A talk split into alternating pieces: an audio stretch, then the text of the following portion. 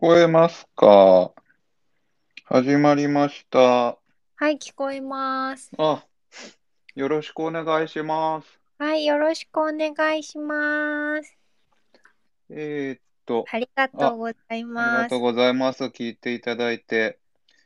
あのー今日は、まあなんか最初に趣旨だけ軽く説明しといてもいいのかな？後で、あれですよね。ねアーカイブで聞いてくださる方もいると思うので、はい、えーっと、本日はですね、あの、えーっと、僕、辻元達也と佐々木ののかが、二人で、あの、文学フリマに出展するんですね。はい、で、これが5月の21日に出展するのを記念して、というか、それのお知らせと、まあ、なんとなく雑談的なスペースになればという感じですね。そうですね。いやー、5月21日はね、辻元くんの誕生日なんですよね。そうなんですよね、実はね。そしてその2日後は私の誕生日なんですよ。そうか、そうだったね。そう、まあ、だから何って話なんですけど。いそうだね。とか、や、そう、そうだよね。まあなんか、まだ、多分まだ帰れてない人もいると思うので、なんか最初雑談的に話すとすると、うん。なんか今日、あの、電車に乗って気づいたことがあったんですけど、はい、あのー結構人がたくさん乗ってて、朝だったので、うんうん、で、まあちょっとぎゅうぎゅうだったんですよ。えっと、あれは何線かな？あの、東京の上の東京ラインっていうのに乗ってて、うん。で、まあ結構ぎゅうぎゅうで、で、僕ちょうどうん。つり革の下だったから、うん、つり革に捕まってて、まあもうなんていうか、つり革に全体重をかけなければならないぐらい混んでて、押されたりするからね。で、へふと、あの、まあ、僕結構今180近くあるんですよ。僕178ぐらいあるんですけど、ーえ、何が？身長が？あそそんなう僕大きいんだ、あのって。あの小さく見え、見えるんですよ、僕。あの、姿勢悪いかいからね。そう。で、あの、まあ、ちょっと頭飛び出るわけですよ。で、まあ、なんはか、ちょっと車両を向こうから後ろまでこう見てみたら、まあ、結構うん。すごいたくさんの人がやっぱりつり革捕まってるんですよね。うん。そうだよね。でも、あれってすごいなと思って、あのー、つり革が取れることないじゃないですか。確かに、怖い。いや、すごいなと思ったんですよ。その、あのよく見てみたら、そのつり革、まあ、つり革ってさ、なんか、まあ、例えば丸い、丸い持ち,、持ち手があって、で、それが、うん。まあ、ここがつり革なんだと思うんだけど、そこになんかうん革製の何か、えーっと、上のパイプにつなぐ革みたいのがあって、で、はいパイプがあって、で、パイプにまあうんたくさんこうぶら下がってるつり革が。で、うんうんそのパイプがさらに電車の天井に、まあ、なんかビスで打ち込まれてるんですよね。うん。で、いや、これ、相当な体重がうん。かかってんじゃないかってすごい思って。その、そう。だよねこのネジが取れないのもすごいし、うん。なんかもう下手したら、あの、電車の天井が バーンって外れることってないのかなと思って、それがすごい今日不思議に思ったことでした。いや、辻本くんってやっぱ着眼点がちょっといやいやいや面白いよね。でもまあこれはもうだって軽い雑談ですよ。うーん。いや、なんか、そう、あのーなんかちょっとやや文学フリマの話につながつながるんですけいいですど、なんかその今回ね、その文学フリマで出す、あのー雑誌あの雑談集、こんで、まずうん。その雑談集は、あれなんだよね、去年の2022年8月ぐらいから、各各月？週か各週、各週かそう2週間に1回、えっと12月いっぱいぐらいまであのー辻元くんと話雑談そうをですね。で30分ずつぐらいそうしたやつをあのーまあ、文字起こしして若干編集するっていう、うん。そのやつでまとめてきてなんか結構いろいろ本当にいろんなこと話したんだけど、うん。なんかやっぱ辻本くんの着眼点やっぱちょっと面白いなみたいなところをねなんか当初からすごい思っていいや、たっていありがとうごう。ざいます。なんかねそもそもねなんかなんで話し始めることになったんだっけ？雑談集を。なんか雑談集を作ろうって言って最初始まったんだよね。いや、違うんじゃないですか。最初でも、僕、いや、僕が聞きたいんですよね、これ。その、いや雑談、あの、最初、なんで話そうってなったんでしたっけ、そう、あの、今回、その、この文学、あ文学フリマに出すのは雑談集は、その僕と野々花さんが、まあ多分10回ぐらい雑談をしたものを編集して、冊子にしたうんものを、まあ主に文学フリマに持っていくんですよね。で、それ、その、そうそう。それがなぜ、しかもその、今、僕と野々花さんは2人で行動ラジオっていうのを、ラジオ、ポッドキャストを毎週配信してるんですけど、うん、それを毎週配信してるラジオを始める前にその雑談を始めたじゃないですか。そうだね。あれはなんでだったのかっていうのは、ちょっと僕はうん。分からなくて、あ、私思い出しました。雑談集の元になる話。はいい、や、なんか、あのーいや、私、その時、なんか、文体がね、私、結構硬いじゃないですか。まあ、あの、別に、まあ、ディスってるとかじゃなくて、あの、なんかもう割とかっちりしてるとかっちりしてたり、癖があったりとかさんはこう今多分皆さんが聞いてる感じの声と口調とはちょっと違うんだよね、文章は。文章は結構アカデミックな感じなんだよね。言ったら。うんそう割とかっちりしたり、うんうんあとちょっとなんか、うん、なんかなんだろうもうちょっと仰々しいっぽいようなうんうんうん感じなんですけど、そうなんかその文体じゃない形でなんかもっとなんか柔らかい感じで書いたりとかしたら、なんかもっと、まあ、よりよくっていうかより広く別の人に、人にもらえるとか、そうって思ったんですよ、うんうんなんかそのだからなんかそのチャレンジしてみたくてはあ。なんかも多くの人に届くにはどうしたらいいかみたいな、でもさなんかそのやっぱり自分一人でなんかいろいろやろうとしても結構限界があるから、うんうんなんか喋ったことをそのまま言葉にしたら、なんかいいんじゃないって思うなんかねあの、ま、なんだっけあの町田光さんはいはいはい。うん。のなんかこ講義あの講演集を読んだんですよ。うん。うん。したらなんか町田さんの文体とはなんかやっぱ全然違うんだけどその話し言葉だからすごい読みやすくて、うんあのすごい読みやすかったんですよね。はいはいはい。でそれでなんだろうあ喋ったことまとめたらいいんじゃないかってつぶやいたのツイッターに。はいはいはい。あなんか辻本くんがそれ面白いですねみたいなこと言ってきてくれあそうだってけ？うん。うん、それでなんかまあまあしゃなんか雑談集にするかは別としてまあ喋りますかみたいになった気がする。ああ、そうかもしれないですね。だからそもそも野々花さんと僕は、うん、うんえっと、それまでに一回、あの、友人の紹介で一回飲み屋で、もうこれはうん3、4年前でですよね。3、4年前に会って、うんで、その次は僕の、僕が作っている雑誌の、うんに、あの、一回、さ野々花さんに寄稿してもらったのあで、で、その時に写真撮影で一回やって、うん、いで、その2回だけでしたよね。あったあったの。やそうそうそうそういや、うんほとんど他人と言っていい、うんいやうん今も他人だけど うんうんうん。ほとんど他人でしたよね。そうですね。そこで、まあでも何、いや、僕、僕としては、本当にうん雑誌に興味を持ってくださってる数少ない方だったので、その時点で。で、うんだから何か一緒にできたらなと思ってたので、多分そこで、なんかできたらいいなと思ったんだと思います。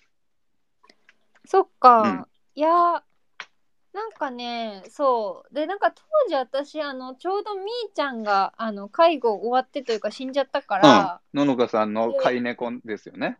飼っていたあそうそう猫ね。そうそう、うんすごいおばあちゃん猫が死んじゃって、うんうん。でそれまで本当に介護忙しすぎて人と触れ合ってなかったんですようんうんうんうん。だからなんかその人と喋ったりとかしてちょっと社会復帰したいみたいな気持ちもあった気がするああ、そうなんだ。じゃあ結構こう文体、あの、自分の文体を、こうなんていうか自分の口語と組み合わせてちょっと柔らかくしたいっていうのと、うんその、結構猫が亡くなったことで、ちょっと、あんまり外に出てなかった時期だったから、誰かと喋りたいみたいうん。のがあったんですね。そうあと、うん。そう。でなんか実際雑談集じゃないけど雑談を始めてみたら、うんうん。あのーなんだろう。あれが結局さそのなんか、うん最近のインタビューとか対談って綺麗にまとめられすぎじゃないみたいな話になったんじゃなかああ、った？初回で割と、僕がちょうどその時に、うん。あのー、蓮見茂彦と、はいはい。えーっと、これ誰だっけな？ちょっと待ってくださいね。今本を見る。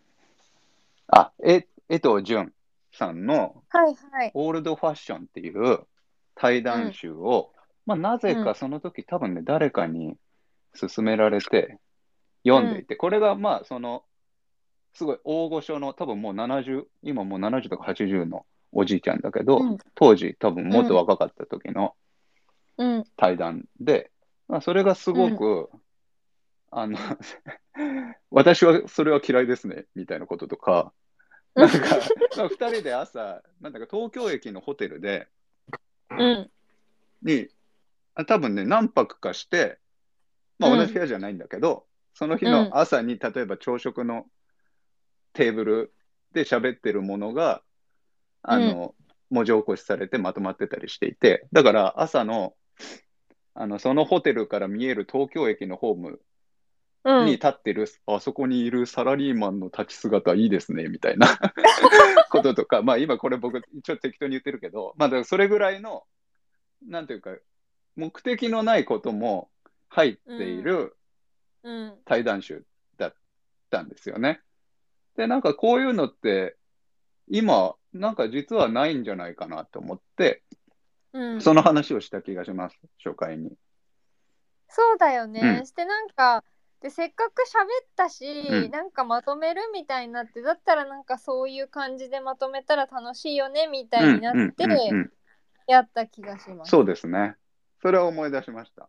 そうか、そうか。だから、ののかさんの割とそういうタイミングがあって、うんで、始めてみたら、もう、うんあの、なんだろう、文字起こしして本にしてもいいんじゃないかみたいな感じですよね。あ、じゃあさ、今その、割と今、えっと、本作りは結構進んでいて、うんえっと、文字起こしして、多分ののかさんはもう遂行もしてくれたと思うんですけど、はい。どどうだったんですか？自分的にその、あの、ちょっとやわ文体を柔らかくできそうなヒントをつかめたのか、何あか、ー。その、なんだろう。まだは、まだちょっとよくわかんないけど、うん。まあなんか喋ってたものが文章になるとこんな感じなのかなと思ったとか、なんか、ああ、それで言うと、うん。あのーいやいいか悪いかわかんないんですけど、うんあのー文体には全く影響はしてなくて。それそれで面白いですね。うんうんうん、影響しなくて、はい。影響してなくて、はいはい。でかつまああのそれ以外にもいろいろ試みたのね。なんか柔らかい文体をとか思って、うんでうんうん。もなんかすごいキモい文体になっちゃったんですよ。なんか人に語りかけるみたいな文はい体だと、はいはいはい。だから、うん。あの文体を改造するっていうことはまず諦めました。おお、そうなんですね。はいはい。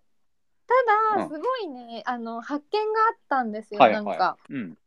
あの、まあ、読んでいただけたらわかるんですけど、うんあのー明らかにやっぱりあの辻元くんに対してその警戒してるっていうかうん。最初はねはいはい。そうだけどなんかだんだんとこうなんていうのかな人となんか作るっていうことが全然まずできなかったんです今まで。うん。そうそれがなんかだんだんとこうなんか打ち解けてなんか悩みとか話し始めたりとかなんかその人間関係の距離がなんかうん文章の上に滲んでる感じがすごいしました。ああ、そうか。それが面白かった。はいはいはいはい。うーん。そう。あ、でもだからそれは面い。白いですね。うんうん。うん、読んでいくうちにその関係性が変わっていくのが分かる感じがする？それ面白いですね。だって、ね、文字になっちゃったらなんかわからなそうだけど、うん。意外とそれも出ていると。そう。だからなんか、うん。うーんまあそれまでちょっと意味を読み込むかは別としてなんだけど、うんあの個人的にはうん。あのーそうすごい人となんかするとかなんか共共同してなんかするみたいな創作するとかっていう、うん、なんか人間関係のすごい練習させてもらった感じがします。いやでも確かうんうんそうあのーすごくテキストにも出ててそれが面白いと思った。で、しかもそれが今やってる行動ラジオにつながったっていうのも面白いですよね。ああそうですよね。うん。そう、僕僕としてはそれが、えっと、僕は行動ラジオ2年やってて、だから2021年、ん ?21 年、22年とやってて、うんで、なんかそろそろ誰か、いつもいてくれる人がいないときついなって思ってた時期だった。2022年末。さあれだよね2022年はずっとゲストをねあそうです、招きながらそうです。僕が一人岸で本くんが一人で。ゲストを招いてやっていて、で、2023年は、まあ、毎年こう、ちょっと違う感じにして始め、直してたから、うん。来年どうしようかなと思ってた時期で、で、ちょうどこの雑談、2人で喋るっていうやつをやってたから、じゃあ、ののかさんいいじゃんと思って、で、うんののかさんと一緒にやるようになったという経緯がありますね。だよね。そうただなんか行動ラジオはさなんか行動、あの行動ラジオというものがありまして、うんえっとうん行動ラジオというのはそのいろんななんか歩くとか読むとか爪を切るとかっていうテーマ毎回決めて、行動についてなんかどどういうふうにしてるかっていうのを話し合うラジオであってますよね。はいはい。はい。なんですけど、あのーなんかね、やっぱ行動ラジオとは違う良さがあるんですよね、あの、なんか雑談集には。なんかさ、全然関係ない話に飛ぶじゃん。そうですね。そう、うんあれが、うん、なんか、確かに。だってさ、馬の話した時にさ、はい。なんか馬といえばゼルダと水光伝ですみたいなこと言ったじゃん、そう、辻俺が言。ったんだ。あ、それ確かにそうですね。そうそうそうそういうことでなんか確かに。うん。でそういうのとかはなんか行動ラジオだともうちょっとなんかちゃんとやろうって言ったら変だけどテーマに沿わなきゃとかあるけど、これぞ雑談だみたいなことがすそうかごい確かに、確かに。しかもそれを行々しくまとめてんのが面白い。そうか、そうか。だから、ののかさんが、は今、馬を、まあまあ、飼っていて、うんで、その今、こういう、馬は今こういう段階ですみたいな話をしてくれたんだよね、多分ね。そうそうそうで、そ。したら僕にとっての馬といえばみたいな感じで、うんそのゼルダの伝説っていう、あのスイッチ、任天堂スイッチのゲームうんうんを多分なんかにハマってたから、うんそれで、あの、主人公が馬に乗ってすごい気持ちよく駆け回れるから、フィールドを。うんでそのらしいね。記憶がすごいあって、うん。僕にとっては馬といえばゼルダですね、みたいなこと言ったんだね。そう。確かにね、それは私ラジオだと言わないね。確で私ゼルダ知らないから、かに。でしかもなんか RPG って聞いたらやっぱドラクエとか思い出しちゃうんでだからえなんで一人で草原を駆け回るの寂しくない？みたいな話とかでだから思い出した思いに。確かに。そう、まあ、それがね雑談集の良さですよね。確かにね。飛んでるけど、うんあの、まあなんか最初から読むとつながってるのはなんとなくわかるみたいな感じがあるのかもね。辻本くん、あの、うん雑談集以外に文振りなんか出さないんですか？え僕はネオ公共、あの雑誌、僕が作ってる雑誌のうん。4号までを持っていく予定です。あ、なるほど。はい。えー、私、いや、私、もう作品集作りたいんですよ。作りたいんですよって、もう、もう間に合わないかもしれないけど。5 月21日ですからね、文振り。あれって何？東京のどこでしたっけ？えーっと、流通センターって書かれてたな。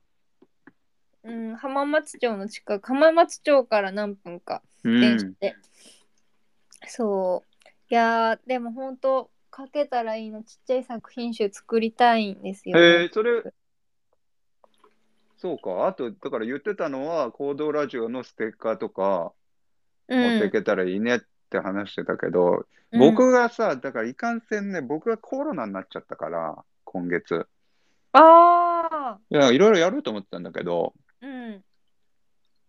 あの、やっぱこう、キツキツになってきちゃってるんですよね。そのす、あの、入稿するに、入稿して印刷してもらうには、うんうん。ね、まあ、雑談集がまず第一だから、うんうん。それをって思ってんだけど。いやー、楽しみですね。準備しないと。もしね、なんか作品集作るんだったら、なんか仕事の話を書こうと思ってて。えー、どう、どういう話ですか？なんかあのー10月ぐらいからあの去年の10月ぐらいから今年の、まあ今日今今まですごい仕事をたくさんもう人生で一番働かせてもらったんですよ。うん、だって、まあ、あの、ラジオしてたら、朦朧としましてる日あったもんね。はい。そういや毎日4時とかまで朝うん8時から4時とかまで働いてたりとかして、はいはいはうんでまあそれはいいんだけど、うんあのーやっぱ本気で何か突き詰めるとさ、うん結構自分のなんか仕事なんだけどなんか自分のその弱いとことか、なんかなんだろう結構かたくななところとかが結構見えてくるんだよね。ああ、はいはいはい。うん。そうだからなんかその仕事通してなんか思い出したその過去の記憶だったりなんか自分のそのかたくなな輪郭だったりとかっていうことをなんかエッセイにできたらいいなってへえ、いいですね。思っているっていうことを今言うともしかしたら、あのー実現する 言ったぞっていうので そう頑張れるかもしれないと思って今言っております。いいですね。なんか、ののかさんが仕事でずっと使ってる道具とかうん。のこともちょっと聞きたいですけどね。あ読みたいですけえーどね。道具えー考えてみよう。うん。私はちなみにあのうちうんパソコン屋なんですけど、実家が。知らなかったです。あ知らなかった、うんえパソコン屋っていうか、まあ、事務機器って言ってあのオフィスで使うオフィス用品何でも取り扱ってるんですけどあ、そうなんですね。であと父親があのすごく器用なのでパソコンとかもなんか部品だけ取り寄せて組み替えて直してあの売ったりしてんですよ。へえ。そうだから私は本当父が組み替えたレッツノートを毎回使っててそうなんだ。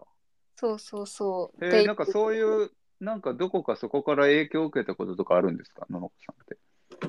ああそうねあの自営業だからうん。父の仕事にずっとついていってたのでうん。そうあのそこはやっぱ影響を受けましたね。なんかああ、自営業者としてみたいな、うんうんうんうん。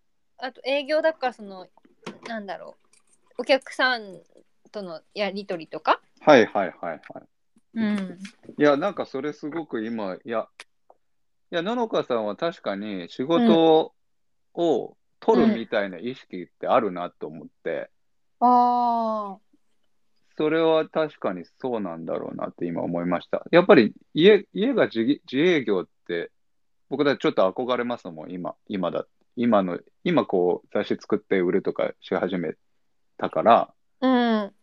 その、僕、自分が自営業になったんだなって、まあ思ってて、まあ今な,、うなってるんですけど、うん。でもなんか、その、なんだろう、生活スタイルとか、うん何かこういう、まあ自然にわかるわけじゃないですか、一緒に住んでることで。わかることも多分あると思うんですよ。うんうんだからそういうのが今僕ないから、ああ、なんかちょっと羨ましいですね。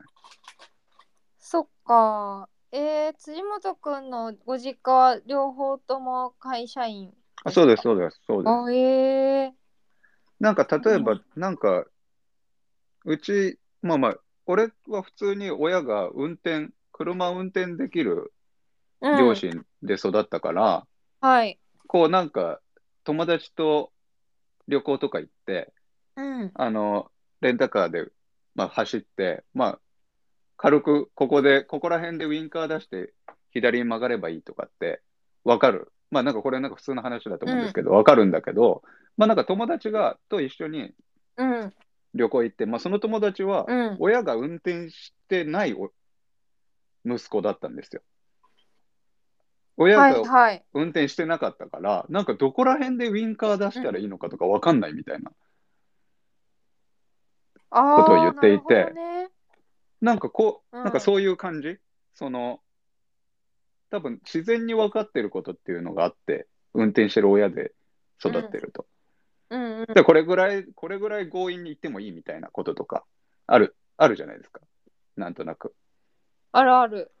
なんかそういう、ね、そういうのが多分自営業とかもあるのかなとか思いますね。なるほどね。うん。へえー、育ち。そっか。いやー、なんかあっという間に30分ぐらいになっちゃったけど、そうですね。改めていや、皆さん本当聞いていただいて、ありがとうございます、皆さん。改めて告知うんありが、とうございます。野中さん。はい。はい。えっと、5月21日日曜日、えっと、文学フリマ東京に、えっと、辻本達也と佐々木ののかが出ます。で、えっと、またまず出すものは、えーあ私たちの番号が X の25っていうのであのコードラジオで出るって言ってるんですけどあの空母っていう私の,、あの幻の出版レーベルまだ一冊も出した そうことそれでなないってんだよね。そうだよね。そう空母っていう出版レーベルの名前とあと辻本くんのネオ公共っていう名前。空母ネオ公共で X の25で出ます。うだで、えっと、出すものはその2人で作った雑談集を2冊出すのとあと辻これがだから行自分の動ラジオの前日談みたいな感じだもんね。あそうだねそうだね、うん。うん。そうそうを出すのとえっ、と辻本君は自分のネオ公共っていう雑誌を出すのと私は余裕があればあの自分のちょっと仕事と私的なあの小作品集を出したいなと思ってます。うん。はい。出せっていう感じですね。まあなんかその日もね、もし、あの、機材とか準備できれば、そこでもラジオできればみたいなこと思ってるけど、いやしたいですよだってさ対面で話せることないじゃん確かにずっ。と私 野中さんは北海道で、俺は東京だもんね。そうですね。確かに。そうやれたらいいだですよね。からね、まあ大音量でやっちゃダメ会場でもなんだろうけど。ラジオ。ん何？大音量でやったら怒られるよね。多分大音量でやったら。それはダメだけどさ。うん、でも、いいんじゃないですか、席でブツブツ別にね、喋ってるぐらいはね。そうだよね。うん。で、なんか来た人に、えあの、あなたにとっての読むは何ですかみたいなさ。ちょっと聞いてみたいよね。ああ。ね、買ってくれた人とかと喋ったりそうとかもそうそうそう。楽しそうなうん。うん。いいと感じも。するし、ちょっとまた、そうです、今日はちょっとあのね、30分で終わっちゃうんですけど、またなんか、まあ、こんな分振りの話だったり、ちょっとできたらいいなと思ってあそうるので、だねでもしかしたら、ね、皆さんも今聞いてくださってる方も分振り行かれる方、出店される方いらっしゃると思うので、あのまたお会いできたら嬉しいです。そうですね。よろしくお願いします。ごめんね、なんか辻本くんの話が全然聞けなかった。いやいや、全然その、そんなのは。僕だからコロナになってて、まずなんか最最後の話と、コロナになって1週間、まあ、今日、4月の2週目ぐらいにかかって、うん、で、あの、うちの、あの、パートナーも一緒にかかったので、2人でずっと寝込んでて、で、まあ、布団にずっといて、いるわけじゃないですか、ずっと。でまあ、暇だ、暇で、で、なんかパートナーが、俺はまあ、普段あんま見ないんだけど、あの、うん。男性ボーカルグループのオーディション番組を見ろ見ろって言うから、ずっと見てたの。うん。です。あそれが、えっと、ザ・ファーストっていうんだけど、うん。これがね、めちゃくちゃよくって、えー、まあなんか結論を言うと、まあそれ、はい。あの、b ファーストっていうグループがデビューするんだけど、うん。それの俺、あの、何？あれなんていうの？ファンクラブに入りました。そんなよかったの？うん、男性7人組の、あの、ボーカルグループなんですけど、非常に良くてですね、良かったんですよね。へー。あの、スカイハイっていう、あわかるよ僕は全然知らなかったんだけど、あの、トリプル A っていう、うん。まあ、男女グループ、ダンスもボーカルもやるグループの中の一人のスカイハイという人が主主催した、最近プロデューサーとしてすごいあれだよね注目されてる人だあ、そうそうそうそう。で、でもまあ、その、だから注目されたのがそのオーディションのおかげで、で、うん。もう本当にすごくって、うん。あの、まあ、自分で、だからもう私たちと一緒自営業者なのよ。その自分で会社を作って、自分でオーディションを立ち上げて、あの、グループ作るので、うん。来てくださいって自分で募集かけて、そうだよね、で、まあ、応募者たくさん来て、うん、だから、なんていうか、こうまあ、自分で主催してるからさ、うん。すごい、まあ、なんか他のオーディションのうん。プロデューサーも、まあ、腰低いんだけど、もうその日じゃないわけ。もうだからもうすごい、で落ちちゃった人とかも、まあ、落とさなくちゃいけない苦悩とかもすごい、なんか他のプロデューサーよりも感じるし、しかもなんかお落ちた人にも一人ずつめちゃくちゃ、うん。あの、ここはこうすごく良かったし、うん。ここは、ここがもう少し伸び、伸ばせるんじゃないかみたいなことをすごい一人ずつ丁寧に話して、すごい腰を深く曲げてありがとうございましたっていう言うのよ。で、しかもなんかそれが全然本当になんかパフォーマンスでやってる感じじゃなくて、うんすごいよくって、で、しかも、なん、なんていうの？あの合宿とかうん。あるのね。あの合宿審査。うん。だから1ヶ月みんな共同生活して、うん。その中で、まあ1週間に1人ずつお、1人とか2人落ちるみたいなうん。感じの手順になってるんだけど、だからそれもなんか審査だけするんじゃなくて、なんか練習とかにも一緒に参加したりするの、スカイハイが。へえだからもうなんかすごく、まあ、人となりを全員見れてたり、うん。で、だからなんか先生とかに、じゃあスカイハイさんやってみてって言われたらめちゃくちゃ一番はっちゃけてやるみたいな感じで、もうなんかそれもすごい良かったし。そう。で、しかも、うん。あの、本当に多分ね、スカイハイって僕、あの、僕は全然知らなかったんだけど、うん。多分パフォーマンスをすごく多分、20代の前半の子とかがすごい多分見てるんだと思うんだよね。だからなんかすごい本当に、あのパフォーマンスが好きな人が集まってるから、うん。すごいクオリティも高くって、うーん。そう、すごい良かったんですよ。で、もうファンクラブに入って、で、へえま、なんか割と毎日オフショットとか送られてきて、それ見たりして。そう、してます。いやこう、こういうの初めてですね。面白いです。そうなんだはい。という感じです。へえいやなんかうん、一番この話が面白かったんじゃないかって感じだったけどい やまあいや、でも b ファーストね、本当にいいので、あの、オーディション見てほしい。あの、なんかいろいろ、ね、あの、過去にも20とか、あと、なんだ？まあ、いろいろあありますけど、うんあの、僕は、あの、毎回見させられてるんですよ。どのオーディションも、割と。だけど、あの、ザ・ファーストが一番良かったですね。明らかに。へえうん。ありがとうございます すいません、変な話で。とんでもないいや、本当に皆さん聞いていただいてありがとうございます。ありがとうございます。えっと5月21日、えっとなかなか東京行けないんですけど、私もあのその時は行きますので、あのはい久しぶりの方も初めましての方もお会いできたら嬉しいなと思っております。そうですね。はい、よろしくお願いします。はい、ありがとうございあました。りがとうございました。失礼しあのなんます。か途中から入られた方も多分あのアーカイブで聞けるので、もしよかったら最初から聞いてみてください。はーい。はい、失礼します。ありがとうございます。